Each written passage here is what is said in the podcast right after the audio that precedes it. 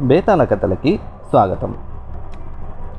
ఆరు మాసాల గడువు పూర్తి అయ్యే నాటికి విక్రముడు ముత్యాలతో పాటు ముత్యాలు రాల్చే సుందరాంగని వెంట పెట్టుకొచ్చేసరికి మధుర రాజుకి మతిపోయింది.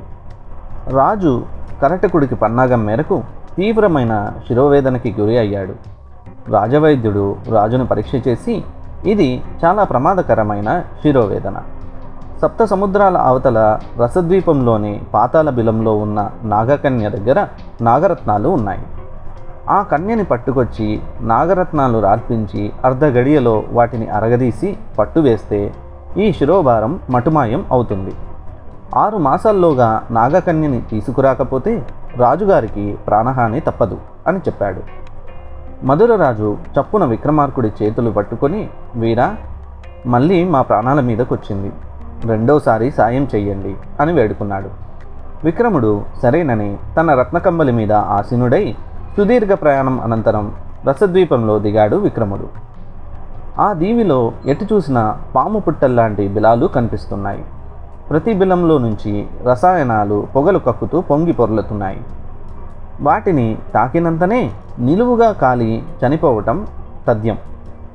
వాటిల్లో ఏదో ఒక బిలంలో నుంచి నాగకన్య మందిరానికి దారి ఉంది. ఆ నాగకన్యకి నలుగురు మత్స్యకాంతులు స్నేహితురాళ్ళు.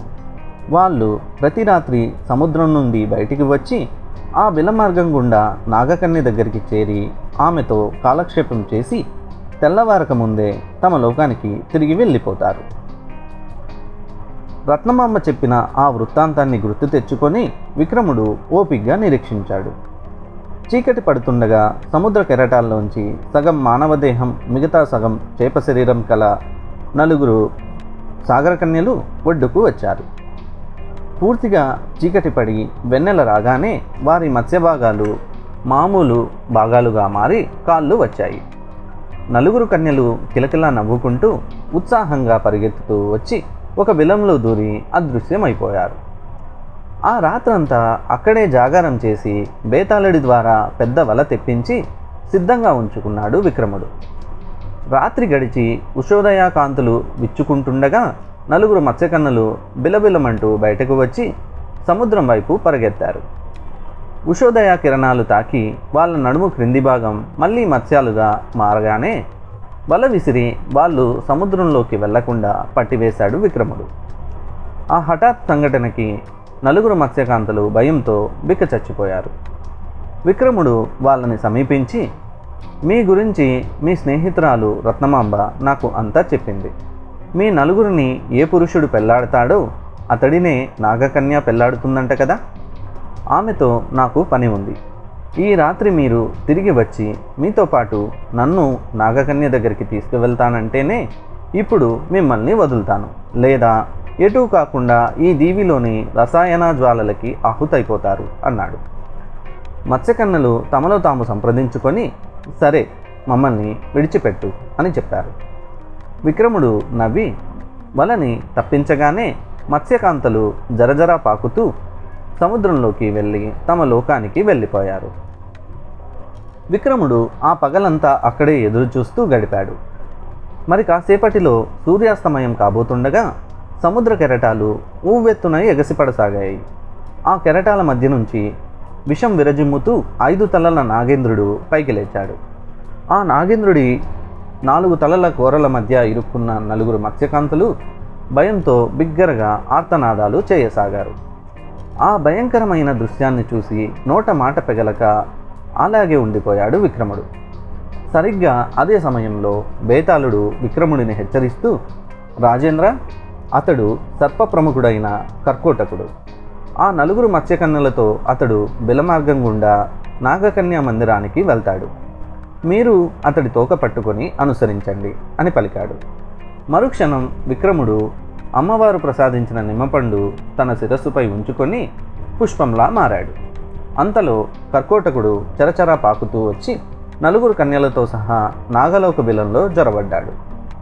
ఆ మందిరంలో తన శయ్యపై దుఃఖిస్తున్న నాగకన్య ఆ మహాసర్పాన్ని దాని కోరల్లో విలవిల్లాడుతున్న నలుగురు మత్స్యకన్యలని చూసి భయంతో బిక్కున లేచింది.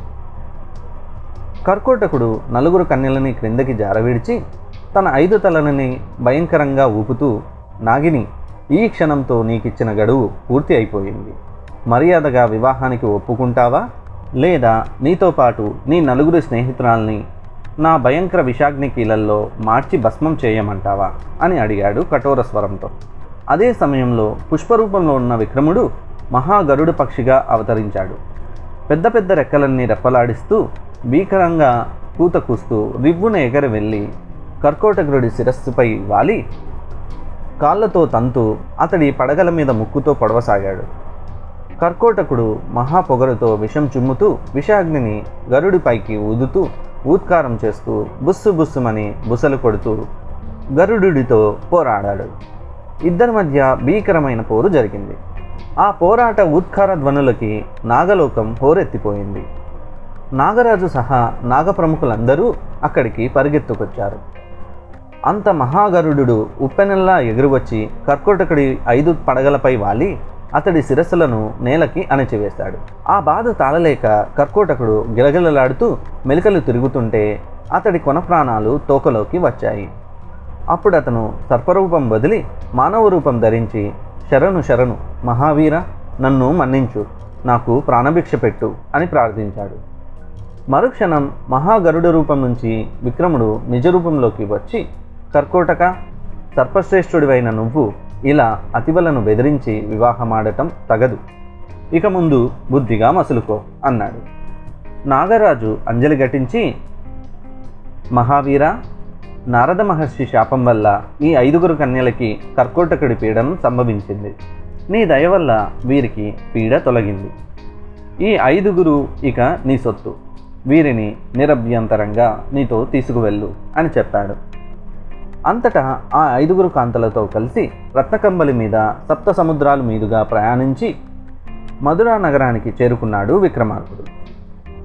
వీరుడు మరో ఐదుగురు దేవకన్యలని వెంట పెట్టుకొచ్చాడన్న వార్త విన్న మధురరాజుకి మతిపోయింది. అంతలో విక్రముడు అక్కడికే వచ్చి నాగకన్యతో ఆ నాగరత్నాలను తీసి వాటిని రాజుకు ఇచ్చి ఇక చికిత్స చేయించుకోండి అని చెప్పాడు. మధురరాజుకి మాట పెగల్లేదు.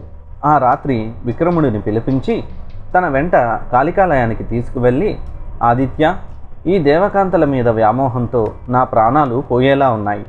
నా ప్రాణం మీదకి వచ్చింది కనుక నా మూడవ కోరిక కోరుతున్నాను. ఈ క్షణమే మీ శిరస్సు ఖండించుకొని అమ్మవారికి సమర్పించండి అన్నాడు. విక్రమార్కుడు ఏమాత్రం సందేహించకుండా కత్తి దూసి తన తల నరుక్కున్నాడు. మరుక్షణం టంగ్ టంగ్ అంటూ గంటలు మోగుతుండగా శిరస్సు వెళ్ళి మొండానికి అతుక్కొని విక్రముడు సజీవుడై లేచి నిల్చున్నాడు. మధురరాజు విస్తుబోయాడు అంతటా శనిదేవుడు ప్రత్యక్షమై బలా విక్రమార్క నీ తెగువ సాహసం అనితర సాధ్యం. కాళికా వరప్రసాదం వల్ల నువ్వెన్నిసార్లు శిరస్సును ఖండించుకున్నా పునర్జీవితుడవుతావు. నేటితో నీ ఏలినాటి శని దశ ముగిసింది. శనిదేవుడినైనా నన్ను కూడా మెప్పించిన నువ్వు ప్రస్తుత ఆదిత్య నామాన్ని చేర్చుకొని విక్రమాదిత్యుడు అన్న పేరిట ప్రసిద్ధుడు అవుతావు. విజయోస్తు అని ఆశీర్వదించి అదృశ్యమైపోయాడు.